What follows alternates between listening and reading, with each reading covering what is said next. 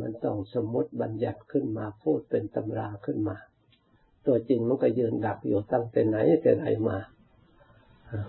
ก็เรียกว่าธาตุพระพุทธเจ้าไปรู้ธาตุนั้น แล้วพระองค์สามารถมา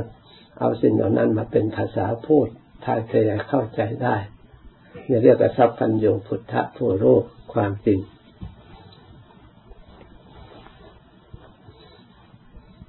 เพราะฉะนั้น เราผู้ปฏิบัติต้องพยายามสำเนียกสำนึกระลึกถึงขอนนี้แล้ว พยายามเห็นโทษอันสิ่งที่เป็นโทษตามความเป็นจริงตามบรรดาแต่อาจจะเป็นคุณแต่แต่คุณส่วนในส่วนนั้น แต่จะสูงไปกว่านั้นมันเป็นโทษมันขัดขวางมันไปไม่ได้ก็คือโทษนั่นเอง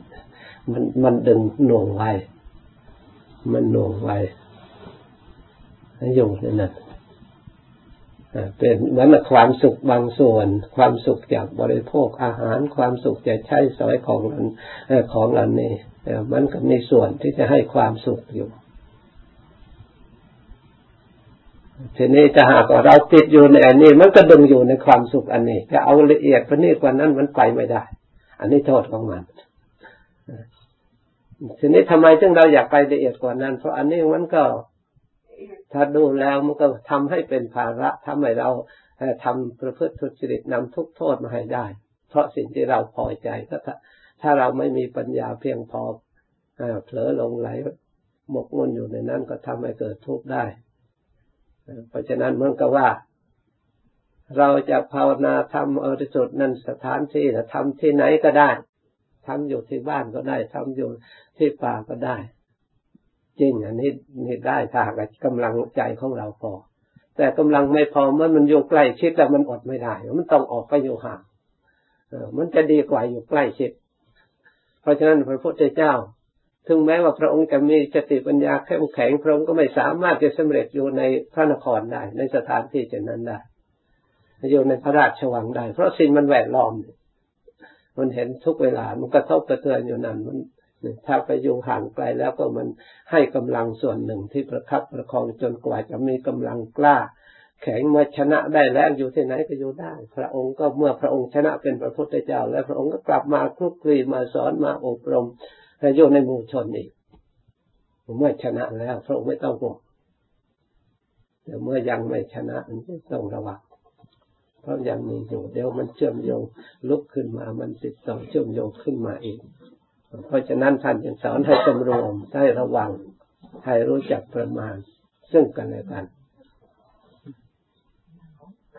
การให้โอกาสให้ความสงบให้ความสุข การประพฤติปฏิบัติเพื่อละเอียดอ่อนไปตามลำดับเเมื่อเราไม่ได้ศึกษารู้ทั่วถึงกันในหมู่คณะเดียวกันขัดแย้งกันนะอันนี้ไม่ผิดแต่วัดอื่นเขาทาได้ทั้งโน้นเขาทาได้ ก็ดึงไปพิดกันเถียงกันยุ่งงานแต่ละอย่างกว่าจะเรียบร้อยไปผลที่สุดก็ผู้ที่ต้องการสงบก็ต้องแก้ไข ต้องพูดพูด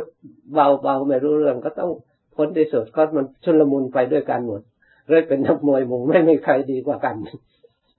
แล้วมันเป็นประเภทเดียวกันหมด ไม่สามารถจะรักษาความสงบความเรียบร้อยให้อยู่ได้และดึงมันแบบเดียวกันหมด อันนี้เป็นเรื่องนี้เป็นเรื่องละเอียดอ่อนสำคัญมาก